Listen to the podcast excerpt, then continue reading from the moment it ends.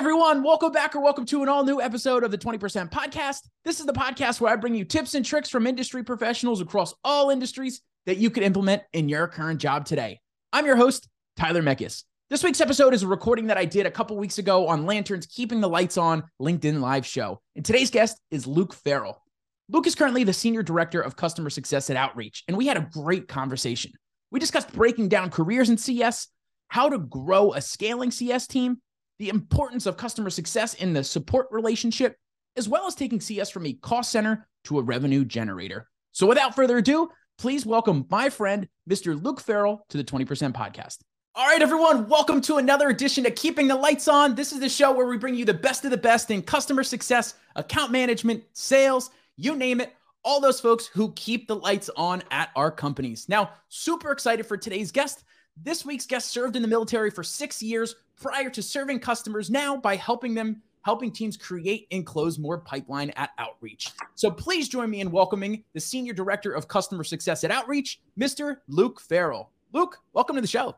Hey, thanks. Yeah, I'm pumped to be here. Uh, super excited. Yeah, like you said, I spent uh, spent a lot of time in the military. It's funny because there are some parallels, there are some not. It, it definitely helps to alleviate stress when you think, man, this is not life and death.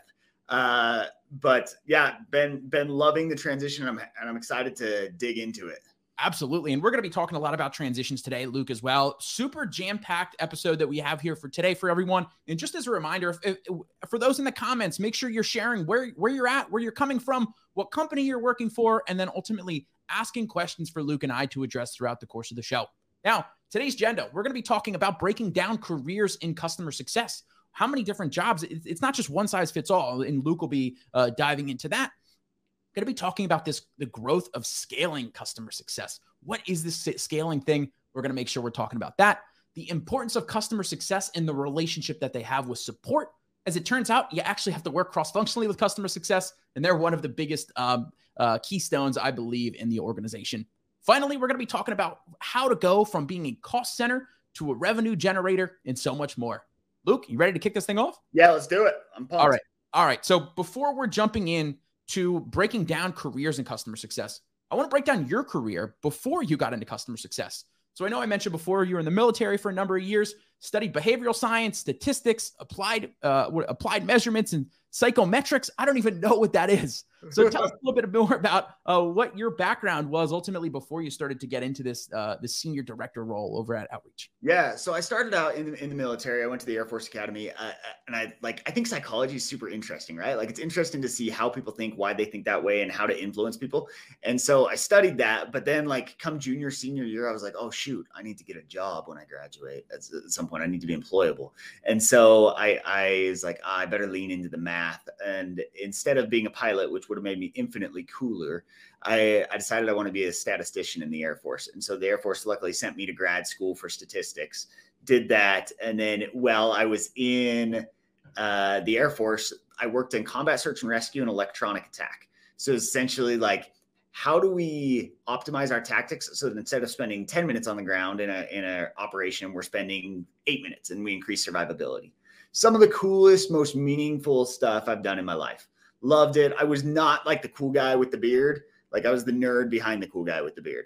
But at least they let me hang out with them once in a while. So that was cool. Um, and then did that and then I got out of the Air Force. I speak a couple East Asian languages. So originally I worked in China doing work and I applied to do that full time. The Air Force said, Hey, you're good at learning languages. Why don't you learn Arabic? I didn't want to go. I have children and they were like, you can't bring your kids with you. So I was like, uh, maybe, maybe the Middle East and learning Arabic isn't for me. So it got out, and then I went to uh, McMaster-Carr. It's an industrial supply distributor, right, right here, and, and did supply chain optimization. I didn't know anything, to be honest, about tech or about like non-military government careers. So it was a great experience. I loved it. It was a really mature company, but eventually got the itch to build. So instead, after a couple years there, I, I, was like, you know, I want to go earlier fa- stage. Qualtrics called me, which at the time was a much smaller company, and they were looking for someone with my background to run support operations. And I was like, yeah, cool, let's do it. Uh, did that, but pretty soon I realized like I want to get closer to strategy, revenue, and the customer. And so I ended up moving over to customer success. And we should dig into that uh, on how that whole thing happened because I talked to a lot of folks and they say like they're, they're looking to transition into CS, and, and so yeah, we should just talk about it. And no. then yeah, go ahead. Oh nope, no, absolutely. I don't want to cut you off. No, and then I was gonna say, so I did CS at, at Qualtrics. One of the, I owned uh, operations, so like all the data, and then a, a, CS team as I was learning kind of the CS discipline. What's cool about when you own all the data is you see all the problems. And so we started to see that our churn numbers were really high for our low dollar accounts. And so I got to go build a scale team for low dollar accounts. And that was really meaningful. And then uh, kind of got to the point where I was like, I got the itch to build again. And so that's when I moved over to outreach because I'd used the product and I loved it. There's so many different things to jump into there. Um, number one, I mean, let's start up with the the data and the operation side of things as well, right? Uh, when we talk about transferability of skills, right? Data is huge in customer success, especially in 2023 right? And, and to your point, there's so many teams, almost every customer that we talk about. When you when you have you know even taking a step back looking at this macro environment right where where typically uh, customer budgets are starting to go down but we still need to make sure that we have that same level of customer success um, however with that churn number going up when we're talking about this net revenue retention thing a lot of the time we're only focusing on the highest arr accounts for our customers and not really focusing on some of those mid-tier ones that are either churning or the ones that have a potential to to really grow and have that nice upside. Talk to me a little bit more about why it's so important for customer success leaders like yourself, whether you're uh, early stage just building or you're in the spot you are right now, with really optimizing on using that data to your advantage. Yeah, I, I mean it's it's huge because you got to be able to go a couple clicks down, right? Like the key metrics in customer success are often like what's your NRR, what's your GRR, which are great, but the problem is they can mask so many things. So, for example, when I was those culture, are lagging indicators as well, right? right? That's just telling you how you, how you did over the past couple months, right? When right, get, and, and oh, you're going to pivot so slow if that's all you look at, because you're going to say like, well, our, our NRR is good, but what you don't know. So this is an example at, at Outreach. Our we sell by the seat, and so your allocation, if, if you're not using seats, right, like you're you're not likely to renew them and, and, so we would have look at our allocation and wouldn't see a relationship necessarily with renewal rate. But when you offset by two quarters, there's a 93% correlation. And so like that's where as a as a CS leader, if you're a little data smart, I'm not saying you should be a data scientist. And I think a lot of people get that wrong. Like when they, I talk to a lot of folks transitioning from the military, just from my background, and they're like, oh, I've been learning Python, I've been doing all this. And it's like, honestly, that's overkill. Like just get in there and be able to synthesize data. The most technical skill, maybe you learn how to write a couple SQL queries, but then you can go and do things where you say, oh man, our allocation six months out leads to our renewal rate in six months. And so then you can start to take a leading indicator and take action on it rather than just being tied to your renewal rate. And then the next step in that is metrics drive behavior. And so if you just metric your CS team on renewal rate, well, guess what? They're going to turn into used car salesmen because they're going to call you at Q4 every time and be like, what does it take to get you to renew? oh, 30 days out, right? What are here comes our reminder. Yeah. And it's so transactional, and you're not like the goal of CS is to climb the value ladder and be an advisor. But if you're not metricing your CSMs on things earlier in the cycle, like they're gonna they're gonna perform to where they're managed. Let's talk a little bit more about CS metrics right now. Obviously, NRR is one of those, those lagging indicators. I know teams are, are paid on that. So obviously that's an important metric, right? But let's talk about what, what are some of those other metrics that customer success leaders or, or even CEOs or somebody else should be really focusing in on right now to really help drive that action, right? Yeah, I, I'm a big advocate of having an operating rhythm where we say, and you and it doesn't even have to be perfect because you're going to iterate over time. But being able to have an operating rhythm and say, at X months, we want this to happen. And at X plus two, we want this to happen. And then seeing how your CSMs adhere to that. The nice thing is you log each of those events, and then you can go back in your data and say, what impacted renewal? What impacted all this stuff? And then that lets you close the outer loop and iterate. I also like having a, um, a health score, but I think the health score has to be um, analytical it can't just be CSM sentiment because then what you have is CSMs will say, well, I want all my accounts to be green and they're green. And then that doesn't help you actually action anything. And so if you have an analytical one, then you can say, I want to see how many of my customers are in each of these buckets. So I can metric the CSMs on that. And you can also metric, are they doing the behaviors that we need them to do that we as leaders believe drives renewal? And then it's on the leader to determine what those activities are. No, absolutely. And, and just diving into that customer health thing as well. And that that's one of the different that's what we do at Lantern. That's one of the things we have a, you know, we're obviously pulling all of your customer data onto one platform, but we're help we're ha- we're leveraging AI and leveraging machine learning to help with that customer health so that it's not just that that specific, right? It, it I want this account to be green. It's no, what is actually a green customer? Like based upon what they're actually doing, based upon our relationships that we have with them, with the conversations that we're having with them, right? I think there's too much subjectability um, if you're not actually having some type of, of tool in place like that as well. Yeah, and it's a huge deal. The hard part is like I think what people do, and I, I've been victim of this as well, is you you look for perfect and you're like, oh, you know, this has to be 92% recall or whatever. But it's like, just start with something. Like mm-hmm. right now, we'll look at like, do they have tickets coming into support? Now, what I want to know is what's the sentiment of those tickets? Because they could have 10 tickets and they're all like, we love you. It's like, okay, then I shouldn't react. But if they're all, we hate you, then I need to do something different. And so, like, but at least do like, okay, how many tickets are coming into support? And then you can get better over time. Yeah, no, that's that's fantastic. We need to we need to have a full holistic view of what's going on with these customers. It's not just one metric or not one other. It's we need to look at the, the accumulation all, of all of those different areas. Um, so I can. Yeah. Well, that's a huge thing. I know we're going to talk about scaling at some point, but like that's a huge thing with scaling. When you start to scale your CS organization, you're all of a sudden not going to have one-on-one contacts with people, and you're going to have 50, 60 percent of your customers that don't even engage with you, but they're engaging with other parts of the organization, whether it's the web page or other things. And so it it becomes ten times more important as you scale your CS org.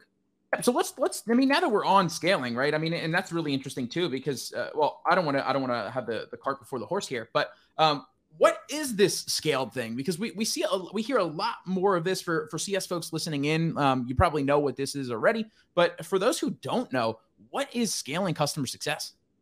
Yeah, it's a great question. Um, at the end of the day, CS is an expensive discipline, so you're generally gonna, and it doesn't create. Um, operating margin. So generally what you'll do is you'll say for every 3.5 million dollars or so, I'm going to assign a CSM. Problem is, as your revenue grows, your cost is going to grow proportionally to that. Um, that has always mattered, but today in today's environment, it matters more and more. And so you need to find ways to say, well, how do we get our CSMs to service more revenue? Because and then there's also the other part of it is you have um, low dollar accounts that oftentimes can be neglected and actually get worse service when they're with the name CSM because of the way the metrics and your incentives are. So really at the at the base of it, it's how do I create margin out of CS? Yeah, and and but the question here that I have, the Luke, is that if it's not creating opera, up operationally operation or operating margin, I should say, why would we need to add more CS? Right, the CEO, CFO is looking at this right now, saying, they're not bringing in revenue. They are a, a cost center, right? Yeah. Why do we need to bring somebody else on? Why is that so? Important? And how, how do we ultimately, what's the message that we need to be sending to CEOs or some of those other folks so that they can understand that customer success is at the core of being able to hold on to our customers and, and maintain these relationships? Yeah. I mean, I love CFOs. Uh, sometimes CFOs like focus a lot on money. And so you need to speak their language and you need to be able to say, like, your CS program will be very successful if you can say, for every dollar you give me, I will give you $2 back and so it means you got to track that in a couple different ways. You need to be able to you need to be able to articulate your impact on NRR, well, really on GRR. I would break it up into two things. So GRR, like your retention rate. So you can have retention rates with CSMs, retention rates without CSMs. The other thing that I'm a big advocate of, I think that it's important that CSMs are advisory rather than commercial, right? It's really hard to get someone to trust you when they know at the end of the day you really just care about the expansion.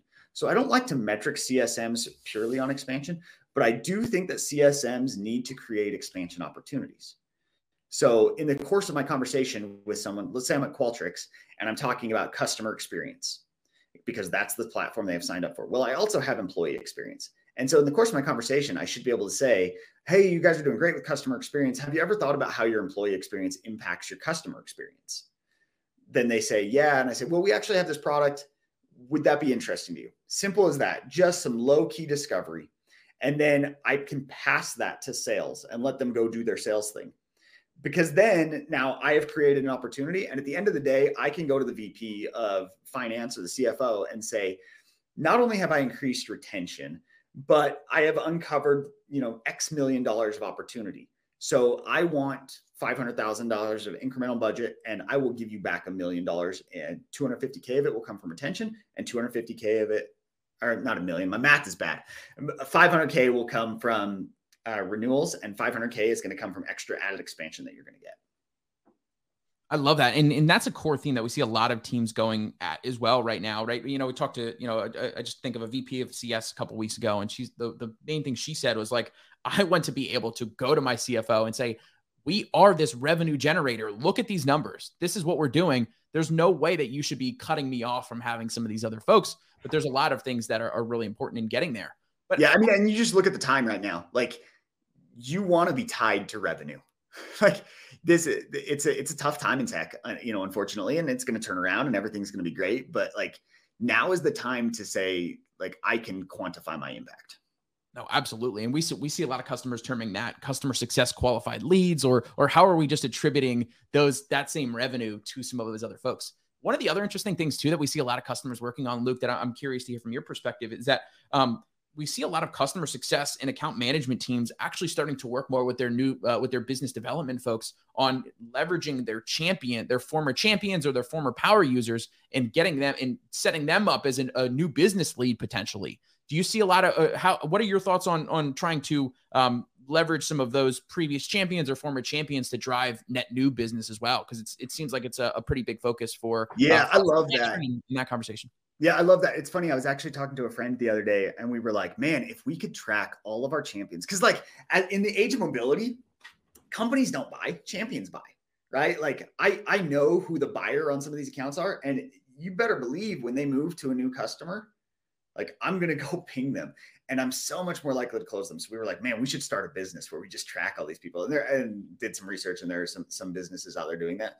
But I think Lantern, Lantern does that as well, by the way. Do you? Yeah. Okay. Well, I love that because, like, at the end of the day, like, I have a good friend, and and he's just he's he's the type of person who will put his neck out and like he will make purchase purchasing decisions are scary, right? You're putting your neck on the line, and so Absolutely. when he moves to a new company like I'm like, you got to talk to this guy because even if he doesn't have the influence yet, like he will. And and if I can get in with him, like that's the guy. And it matters so much more than multi-threading and going like and talking to a SDR and then talking to someone else. Like if you can find the guy right away, man, it's so efficient. Yeah, no, absolutely. And a lot of teams right now, to your point of wanting to start a business, obviously, uh, uh you know, there's there's some other uh, competitors in the space too that just focus more specifically on just pulling data from CRM. But because we're pulling data from all of your sources, a lot of your champions are not actually in uh, in Salesforce or, or in HubSpot specifically. So it's really important to be able to have um, to be able to see from your analytics providers or some of those other areas who those most important people are. The yeah, huge deal. Well, we even have the we have we have the problem sometimes of like we have a bunch of people in Salesforce and we want to go talk to someone about hey we audited your platform and you need to do x well we don't know like who's actually the admin we don't or like who is the commercial buyer like sometimes we don't know those so knowing your personas huge in terms of expansion right like we just talked about but also in terms of how you can scale your scale your team if you don't know personas like you're just really shooting into a black hole well, and, that, and this is another area of potential churn risk too, right? When we think about multi-threading, do we have that executive relationship? Do we have these champions? Do we have additional power users? Do we have a potential power user who could become a champion?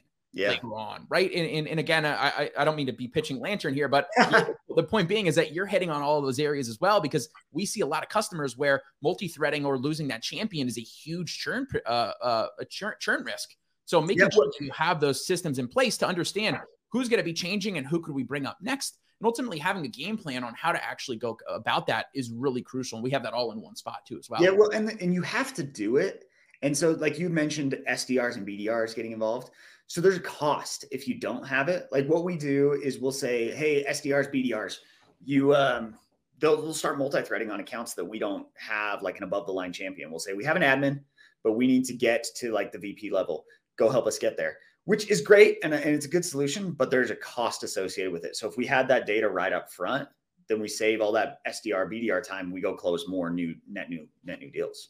Right. Yeah. The, these these um these teams need to be and again it, it kind of i know we're going to be talking about it later from going from uh, from like reactive to proactive but a lot of the time people don't have time in the day to to be proactive with a lot of this stuff So to the point of getting BDRs, surfacing those insights to them so they don't have to go through a spreadsheet, right? Uh, we see a lot of customers who, oh, let's go check out our Looker instance and see this person was they were a, a power user before, but now they haven't been active in 28 days. Let's go look on LinkedIn and see what they did. Oh, they don't have a job change yet, right? It's all manual. But if you have yeah. that ability to surface that insight to them, that, that's that's the most, you know, if I only have one hour in my day where I could do proactive work, I want to make sure that I'm doing the highest impact, high value work. And I think that's um, another crucial thing. And I think that ties into some of the, the scaling stuff as well. But while we're on the topic of scaling CS, I know we wanted to break down some of the roles in customer success. Yeah. So talk to us a little bit more about, you know, talk to us a little bit more about the, the different career options that we have in customer success and where people, you know, whether you had a background in in the military and operations, right? You could go more in CS ops or or go into CS if you want to build like like Luke did. Tell us a little bit more about where, where some of these other job potentials are in customer success. Yeah, it's interesting when I talk to a lot of folks about career transitioning. I, I'm a big advocate of use a single pivot. And so a lot of folks will say, like, oh, I've been in the military, I've been a logistics officer. I want to get into customer success. And I say, like, awesome, more power to you. What I would recommend is find a position where you're not pivoting industry and role at the same time. So you're leaving the military, you're going to pivot industry. And so if you can find something that aligns really closely to your role, then you're more likely to get that job. Because as much as like I love uh, military and people love military, there's there's going to be the question like, how did leading logistics troop apply to being a CSM? So um, like you said, ops is a good one if you're a little bit more mathematically inclined. You know, a lot of a lot of ops you're going to be sitting with the tech stack and you're going to be sitting with the data and you need to surface that. I would say someone who is new in ops should be able to surface data and understand tech stack. Someone who's going to be a manager or senior manager should be able to give us the so what. The like this is what we should go and do about it. So I think that's that's to me is the difference in ops. And then CS, I because there's been so much scale, it's kind of created another entry point, which is great. So in outreach anyway, we have customer success advisors and then we have customer success managers. Our advisors are the folks who it's really our entry point. And they come in and for a year or two or whatever, it ends up being, they're really going to focus on getting really good at the discipline of customer success. But it's going to be in a little bit lower threat environment. They're going to be dealing with sub 40K accounts. And then as they improve and they gain those skills, they have the opportunity to move up market to where they have named accounts. So I love having that bifurcation. Another thing that you can do is we have customer success engineers, and some companies will have customer success engineers, some won't. It depends on probably your size and your complexity of your product. If you have a more complex product and the company starts to get larger, you'll probably need customer success engineers. And those are folks generally who can be customer facing, but are a little bit more technical and can get into like, what's the Salesforce sync? What are what are some of the error reporting and how should you optimize your instance to reduce errors or or to technically set up your instance? So those are, I think, ops, CSA, which I would say is the entry point, the scaled CSM, and then CSM, and then customer success engineer are the primary ones that come to mind. Yeah, absolutely. And and where ultimately is there one of those roles that's more important than another? And I don't mean to put anybody down by that, but uh, but where's where's some of your thoughts there? Uh, I think CS ops is growing in importance. Uh, like we live in a data driven world. We're getting better as, as you and I were talking about. Lantern provides all these data insights. And so we're starting to get more insights. And so you need people that can think strategically about those. So I think, I think they're all important and matter for different reasons, right? If you have a $5 million client, you need a CSM that is personable, that can make strategic decisions and strategic plans, do a lot of change management, and you don't want to lose that $5 million client. That's going to make a big impact on your business. I, I maybe it's just my data background, but I'm pretty partial to CS ops. I think they play a huge role. No, absolutely. I mean, we see uh, operation just from the selling perspective, right? I mean, operations has a has a, a buy-in to every single one of these conversations because it's so important that you're making sure that you're able to oper- operationalize whatever you're doing and having those people on the back end who do have that technical nature, so they could go in and obviously, you know, outreach. Uh, I'm sure there's some complexities that you have with that, so um, very crucial to have somebody who's uh, who's able to help that portion and, and try to ease um, any of the potential uh, areas where where you are there now too. As a reminder, I see I see there's some comments coming in here down at the bottom. Keep um, keep shouting some of those out, Kenneth. I see Alex out there, Andrew and uh, and Isaiah. So big shout outs to, to all of you down there. please make sure that you're still continuing to ask these questions as, as uh, you know, Luke and I will be happy to, to fire back on them any way that we can here. All right. Now, a couple other things you talked about already uh, today, Luke, that we want to dive into before we move into um, some of these, uh, the, the importance of these, te- all these teams working together, right?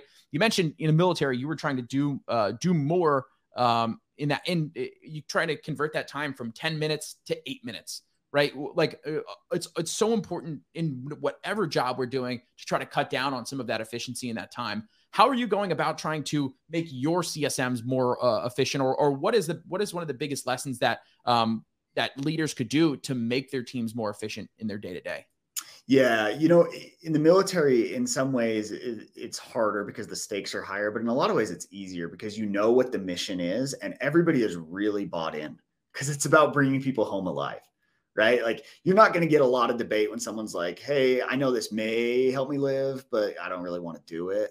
Like people, people are just going to do it. And so that's the that's where I've seen the primary difference in the commercial world. Like you have sales, you have CS, and support, and I think those are the three that have to be working hand in hand in hand. And and so I think there's really a triangle of customer needs. So like at the bottom, you have technical how to, and and I think generally support lives in that area. Um, they, oh man, I just posted a triangle I got to find this. But essentially, you have you have support down at the bottom, and however high they go, if they go level five and it's just like technical how to, well then level four I think is really like the learning and education. Well, that's going to fall somewhere. The customer is going to get their needs met. And so then that will go to a CSM. And then the CSM will have a hard time climbing to level three, which is probably like advisory. And, and then the AE who would normally be at like level three or level two, where you're starting to get to evangelism and purchasing and pushing the the solution out in the organization they're going to have a hard time getting to that because they're talking about advising. And so like it really sometimes i think cs gives support a little bit of bad name because they're like we're not support and they're always banging on that drum. But like support is so important and unless you have a great support org you are not going to be an effective cs org no, absolutely. And before we jump into that, uh, another quick before we jump into to the relationship there between CS and support, Alex asked a really great question here as well. You have a C- CSM who has a really uh, oversized book of business, and they're not being able to to um, to focus there. How do you recommend that they prioritize uh, their time with these accounts? Yeah, it's a great question because I think we all have that. Um, I'm a big fan of like talk to the customers who want to talk to you. So sometimes there are customers like we have customers who have incredible usage but they don't really want to talk to us. And I think about this too. Like I'm a CS leader, and so like I use Tableau. I'm happy with my use of Tableau. If it's um, not broke, don't fix it. Right? Yeah, like if a CSM from Tableau is emailing me and like, hey, I want to talk about your strategy, I'm like, dude, I just want the dashboard to work. Like, I'm good. I'm happy. Like, leave me alone. I'll sign the renewal next year. Well, like, maybe don't talk to that guy. Put him in a scaled form where he can get support where when he needs it, an ad hoc ad hoc basis, or if you see some triggers that necessitate intervening. But like, maybe don't give that person a name CM, CSM, regardless of revenue. So I think that's one. See who needs you and who wants to interact with you if they're healthy. Now, if they're unhealthy, like you got to go figure out how to make them healthy, whether they want to interact with you or not. And that's a tough thing because a lot of the times, we've all, you know, I, I was, uh, I was the head of uh, account management over at Dooly prior to uh, to coming to Lantern. So I have a, a lot of the uh, conversations with a lot of these customer success teams uh, are really working really closely with them and you would just bang your head against the wall saying, like, why don't you want this help? We know that we are beneficial. We know that we're going to help you here. Like, you, we talk to your teams and they have all these pain points. How do we go about trying to actually help that too? So it's really interesting where we, we see that pretty frequently. Yeah, I think it's a huge thing. Is like shout out to Nate Broom, our VP of Sales at Outreach. Dude's phenomenal. And what what he does great is he has his team call their shots on accounts and says like these are the accounts that we're going to go expand. And then our cs team gets them and says are these healthy? What do we do need to do to make these healthy? Because like if you're going and working on expanding these accounts and then like it gets to the cfo and the cfo is like you're using half your seats like your deal's dead and you've wasted a quarter. Right. And so he does a great job of aligning those. I think it's awesome. Yeah i mean if you're not like you, you know uh, if you're in a spot where you're expand this is my philosophy obviously more on the account management side too but it's like you're not going to if you're in a spot where you could expand that customer that means they need to be healthy and that means that uh, the the um the renewal should be already taken care of. So if yeah. you're at that point, so you don't need to worry about uh, churn in that specific account if you're already expanding that. And if you're if you see that usage is not uh, as high as it needs to be, you need to make sure that you're bumping that up as high as you need to or showing at least over time that like hey, we need to to maybe this person we need to take them out of this scaled and we need to uh, get a little bit more one-on-one time with them so that we could really build up that relationship, have this conversation, and then we'll be in that spot to to upsell. But just yeah, in that vein, I think you got to tie them together too. So, like what, what we saw earlier years was we saw customers who would upgrade, and then you know for whatever reason they would downgrade at their renewal three months later. And so it's like if when someone wants to give, I'm a big fan of when someone wants to give me money, take the money. And so if someone wants to upgrade and they're two months away from renewal, like pair the conversation. Like don't have that conversation twice. Make it easy on you and the customer. Right. Why? Why could? Why are we going to try to go back to that table twice? Why don't we? Hey, why don't we could we could set up something where we're going to renew you early and give you a little bit more of a, a, a discount or something like that in order to get them staying up. So you could even get that extra revenue uh, another year uh, or a couple months early as well. Now I see Kenneth yeah. asked a, a pretty interesting question here too. He'd love your perspective on quota carrying customer success. Right. And this makes you know I talked to Brooke Simmons, formerly of, of Speckit, as our first episode. Yeah, Brooke's awesome. I love Brooke. I used to work with her. Oh, oh, did you? I, I yeah, saw. she was in outreach the, before she was there. Uh, uh, unbelievable human being, and I know uh, we were we were talking a lot on the first show uh, about quota carrying customer success, and in like customer success teams uh, naturally are afraid of selling. Right, selling is just this icky word, and it makes them nervous or tense up when yeah. when you're thinking about trying to carry that. What's your perspective on on, on that outside of? I, I know you already alluded to it a little bit further. Of hey, maybe the CS team isn't actually um, trying to push, uh, like actually sell. They're going to be passing it over to their AEs. But how do you walk that fine line of being able to, hey, we have this quote. Can you have a quota at the same time as doing that, or, or what does that look like? Yeah, it's a great, it's great. I love this topic. Um, I think selling sucks when you don't believe in the product because then you feel like you're trying to take advantage of people and you're pushing people to do something that may or may not be good for them. And so I think that's the number one thing is you got to get your CSMs understanding the value of the product and bought in. I, I had a position when I was younger where I was where I was selling, and for the first little bit, like I just I felt like I was trying to get people to like make a deal that benefited me, and that as, as time went on, I started to see how it benefited them, and then it became like, look, I'm really just trying to help, and, and so CSMs have to get to that level, otherwise they're never going to be comfortable. But then I think also CSMs, once they're at that level, are probably talking about other products and talking about other things. Because really at the end of the day if i'm talking about outreach i think i'm doing it wrong i should be talking about sales engagement and sales discipline right? I should be talking about all of that.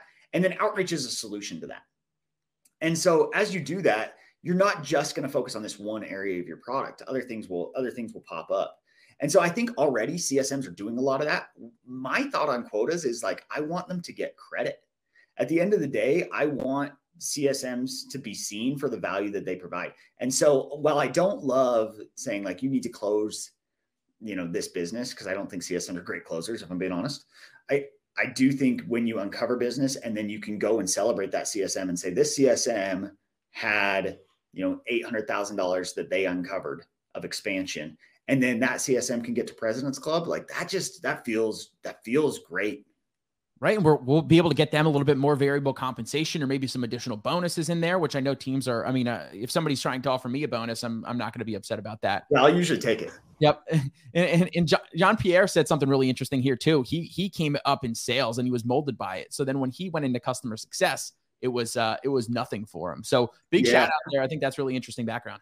Yeah, yeah, John Pierre. I I love hiring. Like when I look at who I like to hire into CS, obviously I love tenured CSMs, right? Like who know what they're doing. But I love SDRs, BDRs because I know that they have that grit and that grind. They're also not afraid of hard conversations with customers. Like in CS, you're going to have hard conversations with customers because you're going to have a VP that's going to come to you and say, I want to do it X way. And you're going to say, that is not how you should do it. Listen to me. I'm 25 and you've been in business for 20 years. So I also love, um, I love recruiters, which uh, because recruiters have to go influence executives, right? And you have to influence people. At the end of the day, what's more important to, to most people than their career. There's probably a couple things like your family and those things, but career is probably in the top five.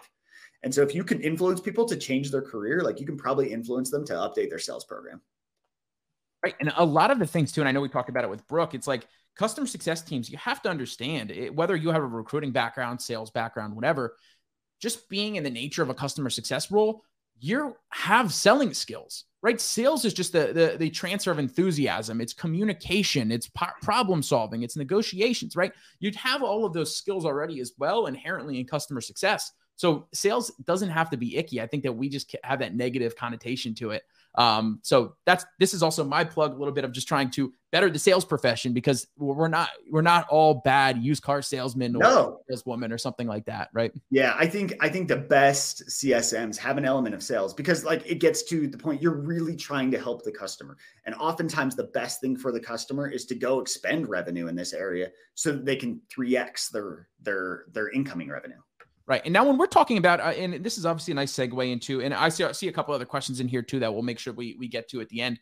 Um, this, this whole topic, it's all talking about being, going from being a cost center uh, to, uh, to a revenue generator. Right. So like customer, I, I, I lost my thought of where I was, where I was going to be taking this one. Uh, but, but more specifically, right. Like, why do you think, like, is that feasible in, in this new year? Like, are, like, are we going to be able to do that?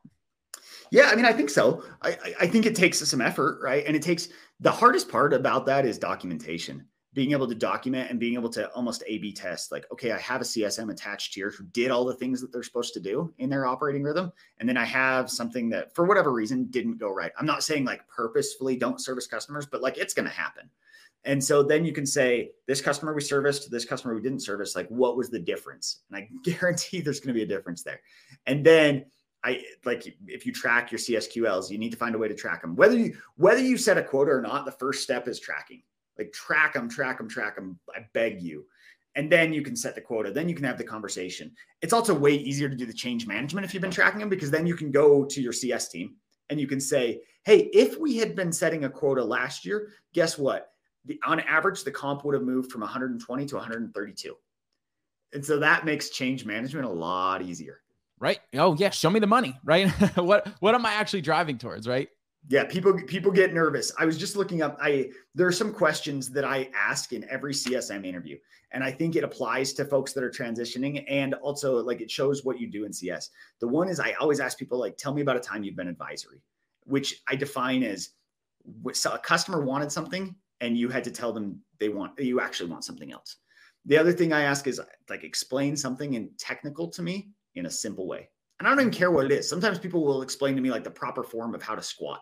I don't care. Just make it so it's super simple and I can understand. Because if you can do that, like you can be a CSM. Well, I mean, I think that's a crucial life skill, being able to to to translate anything that you're being able to do into a, an easier way. If you're able to teach that, then that means that you ultimately have a really good understanding of how to do that actual skill as well. I yeah. see Luke Luca, sorry, yes. I'm sorry. Mark Marty had a great question here as well. Someone in sales looking to transition to CS, what's the biggest area of opportunity or growth needed to be successful as a customer success rep? Oh, that's a great question, and I love Marty. Marty and I have chatted before.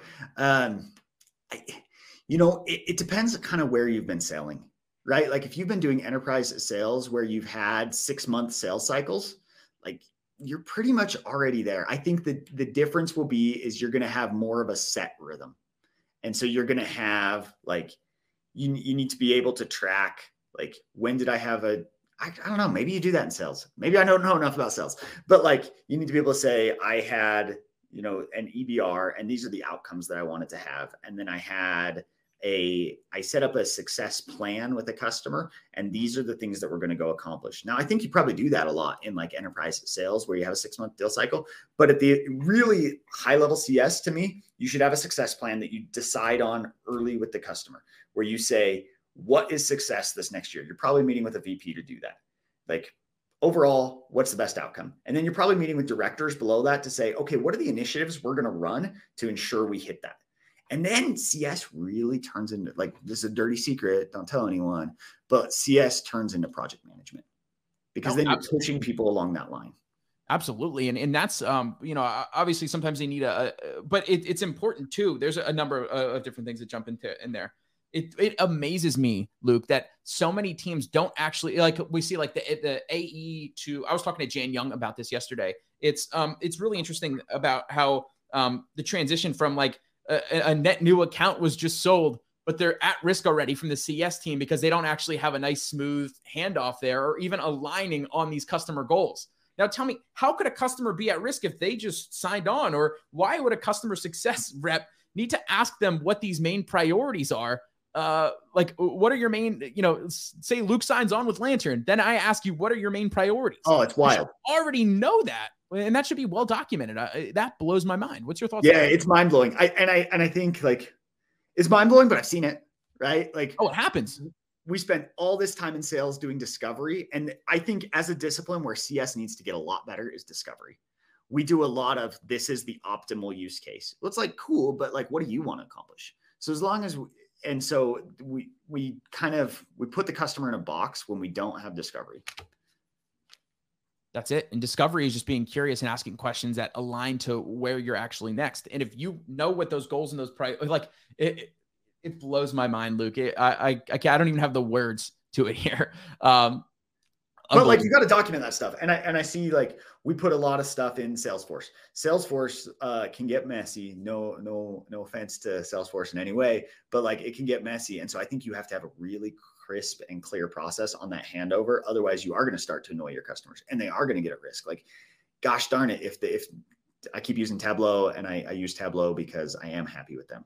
But like if they Shout came to Tableau, we're, we, Luke is going to be renewing the contract, so don't worry about that. But we're just example, right? yeah, yeah. Tableau, like if they came to me every three months and were like, "What do you want to accomplish?" I'd be like, "Get out of here." Right.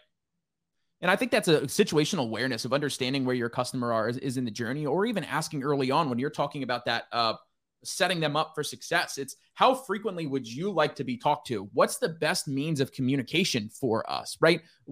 That's just another step and another level of care, which is maybe some teams aren't getting getting to, um, but it, it's really crucial. Now, the yeah. other crucial thing that we see in customer success as well is QBRs, right? Or we think that they're QB that they're important.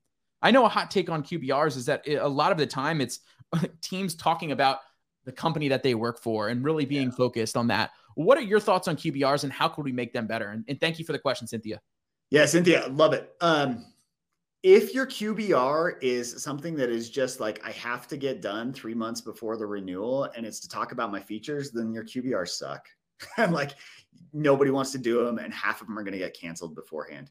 QBRs to me should be built on the backbone of the success plan and they should be updates on what the customer is accomplishing with on that plan and then how um, they need to change. Uh, but if if you just if you just do them to talk about your software, like, gosh, everybody hates them. Yeah, no, it's it's like what what act how are we aligning to the goals and objectives that we already put out and are we doing it, it should be more of a reinforcement of being able to help with that renewal or, or saying, "Hey, we're achieving the actual goals that you had set out and here's the examples of how we do this." Yeah, oh, and QBRs like I, I'll jump in. QBRs should not be based around your product. Like as a CSM, you should hardly ever be talking about your product. You should be talking about the discipline and you should be talking about the goals of the customer because that's where they're interested. My my gold standard is if if we write a QBR that the customer can turn around and let's say they're a director and they can hand it to their VP or they can present at their C level and say this is what our sales org is doing and this is where we need to improve. Like sure, we're going to have some outreach stuff in there. But if they can just turn it around and use it in their business, well, guess what? I just got somebody's job to be a lot easier and I'm helping them get promoted. Do you think they're going to buy from me again? I think they will. No, absolutely, absolutely. And and uh, and the the t- the name of the job is customer success. It's not employee success. It's not outreach success, right? We need to focus on the customer and be more customer centric here as well. And, and, and Cynthia said as well, we, we want to make sure that we're focusing on the customer's business outcomes, which that's why we're in business in the first place as well. So so big shout out there. All right, Luke, another quick question as we're diving in here. I know we talked about uh, when in the name of, of customer success and really making sure that we're um, focusing on these customers. Uh, there's a huge focus on the importance of being uh, having a great relationship between customer success and support. Why is mm. that? Why is that function so important? And what are teams doing incorrectly today that needs to be fixed on that vein? Yeah, I think there's a lot of like kicking back and forth and saying like this is a support thing, this is a CS thing, and, and I call that like again, you know, no offense to the Department of Transportation or whoever owns the DMV, but like I, that's like DMVing a customer or MVD based on where you live and saying like no you got to go to the here and and sign this form and do this like that's a terrible experience for a customer. I also think you know we talked earlier about how there's a triangle. I'm looking at over here on my other screen. There's level one is technical needs. Level two is adoption and training enablement. Number level three is optimization which is really how do we get the software to work the way that's the best. Number four is the business value and number five is evangelism. And so if support is just one which i would call technical needs the break fix well, then level two, which is adoption, training, and enablement, that's what your CS team is going to spend their time in. And I don't think that that's as high a value of activity as you can have. And so ideally, I like a support team that will do one break fix, but can then also talk about like, how do I turn it on? How do I get users in the program? Is is anything broken? Can I and then you know maybe a little bit of like, oh, I you should probably set it up this way. No, absolutely, and I, I, I think, and obviously, I would love to, to get that triangle as well. We could, we could share that out uh, on the Lantern page and, and, and, get that out to, to folks as well. But uh, I just keep hearing like the Maslow's hierarchy of of needs going on here as well. And when I think about, uh, you know, obviously, when you think about these transitions into these different co- the, uh, career progression, tying it back to what we were talking about before, does it make sense for somebody to go from being that customer success advocate to customer success and then to support? Or do you think that you think doing a round in support would help you to ultimately be a better customer success rep? What, what, are, you, what are your thoughts there? I mean, I'm biased here because I came from support. Right. And so I, I generally think like if you do support first, it will make you a better CSM. Um, not because you should go and do the support of the customer as a CSM, but you'll understand, like you said, that hierarchy of needs. So I'm a big fan of like a pipeline from support to CS. And then I love the idea of like funneling it back. Like I could see CS leaders going back and leading support because now they understand the CS side. So the more cross flow there is there, the, the better. I'm a big fan of that. I also think that there should be cross flow between um, AEs as well. Like we should be hiring AEs. We should be pushing CSMs to AEs. One of my favorite CSMs, Sanders Christensen, he's at Qualtrics. He he was a CSM for a long time, and then he moved into an AE role. And I, will I don't know his numbers, but I'll bet you he's doing really well because he understands what the customers want for their value. He understands the post sale process. And that's one of the big things about you know a, little bit more about my background. I was a, an account manager for the first four years of my uh, of my career, and then I ultimately went to to head Dooly's account management too, prior to jumping over to to head sales here at Lantern. But one of the big things that I learned in the post sale side of things, in the revenue expansion in those areas, is that the customer journey, it's it, it, it the deal isn't done when there's a closed won opportunity when the deal's signed. That's just the beginning of the customer journey. And I think more account executives, if we start, and I think if you went from being a customer success manager over to the net new business side of sales, or at least what I've learned from that that transition is that we know that it's so important to number one, get customer success in early. Um, because we can, uh, customers are going to buy much more frequently when they could feel like they're actually in that seat but they ultimately need to know that they're going to be taken care of as soon as that closed won happens. And it's not just the, hey, I hit my quota, I got my, I, I got the the deal signed, I'm done with you, right? Any feedback there? Yeah, I mean, like you look at one of the biggest SaaS metrics is uh, LTV to CAC, so lifetime value to customer acquisition cost. And so marketing and your sales org drives that customer acquisition cost. In the SaaS industry, oftentimes customers don't pay for themselves in the first year. And so sometimes we we we think about like, oh, what is customer success about? Is it about uh, growth? Is it about retention? I don't know. I think that kind of misses the mark uh, because customer success is about optimizing the lifetime value of a customer, and then you use um, the vehicle to do that is to create account health, and then the symptom of that is renewal and expansion. Yeah, that's so fantastic. I know, I know Alex mentioned here as well. NRR is all part of that portion too, but it's really yeah. interesting how um, it really it, it all comes together. And I think that uh, I think that customer success. I think more teams are starting to focus on this. I think there's a big there's a bigger shift in the market from just that net new side of things over to the importance of customer success and, in retaining and, and, and, especially while we're going through this this little economic blur uh, blip or whatever you know what you mentioned before. But I think now more than ever, I think teams are, are starting to understand, or at least we hope that they're understanding the importance of customer success because uh, it's not, you know, it, when you think of customer success, you probably don't think is the most glorious thing. But right now, when you're trying to to help NRR and you're trying to save your customers, you better believe that they're some of the most important people in these in these companies. Yeah, it super matters. You know, I I have a great CEO, um, but I I'll tell you, I've seen more of him as we've had this economic downturn uh, because like at the end of the day, you got to protect the revenue you have, and it's probably the greatest growth engine that you have. Um, I'm good friends with Mark Kosoglow, who is a Catalyst, their CRO, and he's a great follow on LinkedIn. I recommend him. But he's been putting a ton of stuff out about how, as a sales leader, CS is wildly important right now because you're not it. The net new logos are a lot harder to get.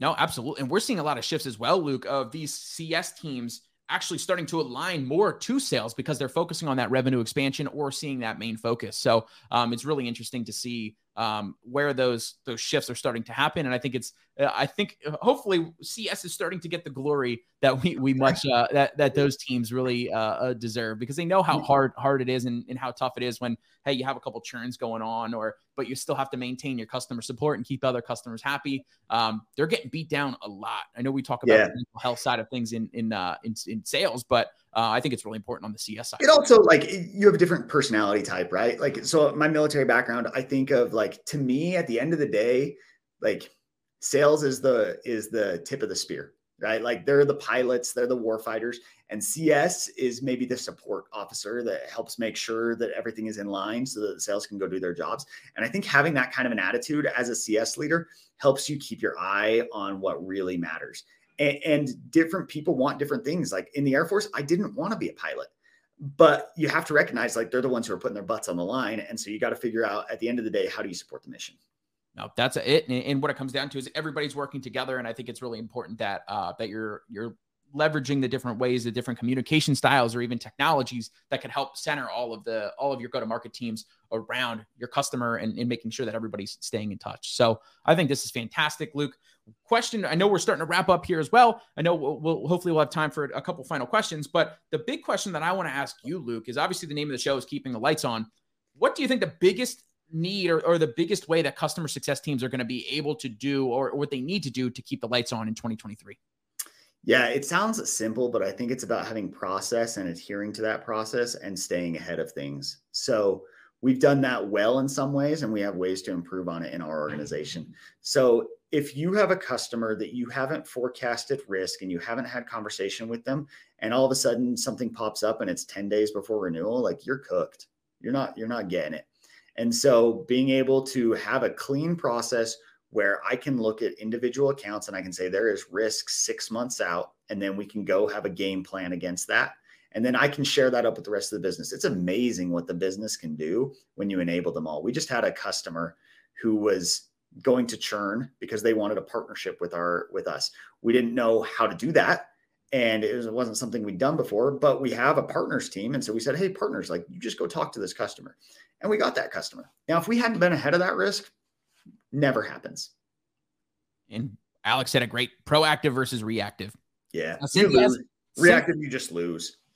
No, absolutely. Absolutely. I think, uh, you know, obviously I study, I study exercise science in, in, in college as well. And like being proactive is the best medicine, right? Instead of trying to cure your diabetes, why not try to do the things ahead of time to where you don't actually get that diabetes? And I know there's some, a lot of other factors there. Sure, yeah. You get the main, you get the main gist of being proactive and thinking about those things that could happen 6, 12, 20 years down the road is really crucial for you as well.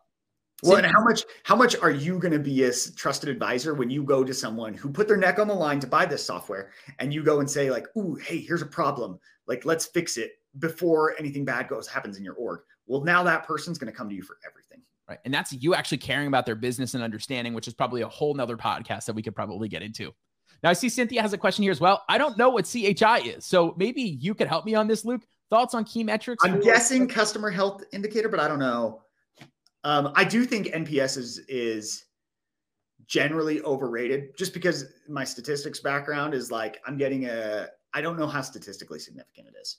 I, I, don't know if it's wildly indicative of churn, and it depends on how you do your NPS program. But I, I just don't think it's wildly indicative, to be honest with you. Right. And Cynthia, to answer your question from our perspective, one of the things in a customer health indicator, I believe she was correct there, or you were correct there, Luke. Um, what we're doing with on the customer health portion as well is we're pulling in your customer data of understanding what what's the sentiment in their e- in those email conversations? What's the sentiment in these slack conversations? Where uh, how often are you talking to those folks?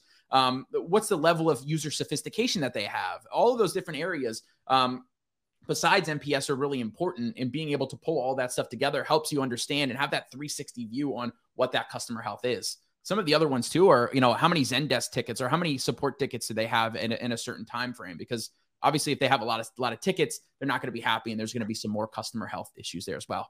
Luke, did I miss anything from your side? No, I think you got it. Awesome, Luke. any other thoughts, questions, feedback, anything else you want to share with the audience before we uh, before we hang this one up for the day? No, I, I yes, yeah, I guess there is.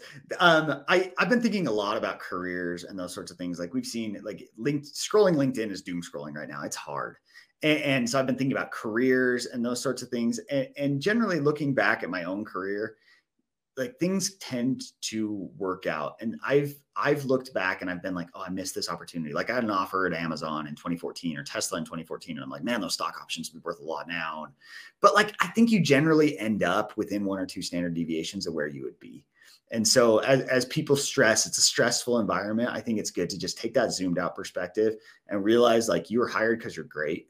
Um, if you're laid off you're still great and everything will continue to work out Luke, I love that message. I know that that's that resonates with me, and I'm sure it resonates with a lot of other folks here as well. Luke, where can people learn more about you, outreach, everything else you have going on? Yeah, connect with me on LinkedIn. I love I love LinkedIn. I think it's the greatest platform in the world. So please connect with me on LinkedIn, uh, and let's just have any conversation there. Awesome. Where can people more, learn more about outreach and what you guys are doing there? yeah, just check out outreach.io. Uh, the big thing that we've changed lately is for a long time, we have been a sales engagement platform. So, like, how do you email and how do you call people? And I think that's great. But at the end of the day, like, you need to be able to go and create opportunities, but you need to be able to push them all the way through close. So, you have conversational intelligence and then you have forecasting. And so, to me, like, engage is really like an SDR AE prospecting tool. But then you have conversational intelligence and you have success plans. To me, that's an AE tool. How do I go and get better win rates? How do I close more deals? And then you have forecasting, which to me is a sales leadership tool where you can say, like, okay, are these deals real? What should I be telling my board? Yeah, that's fantastic. And, and now more than ever, all these teams are just trying to to consolidate their technology and trying to do more with with these one tool. So sounds like outreach is, is way ahead of that as well. Luke, yeah. thank you so much for taking your time, taking the time today. And thank you so much, everyone, for all the engagements and thoughts in the in the comments. We will see you next week on Keeping the Lights On.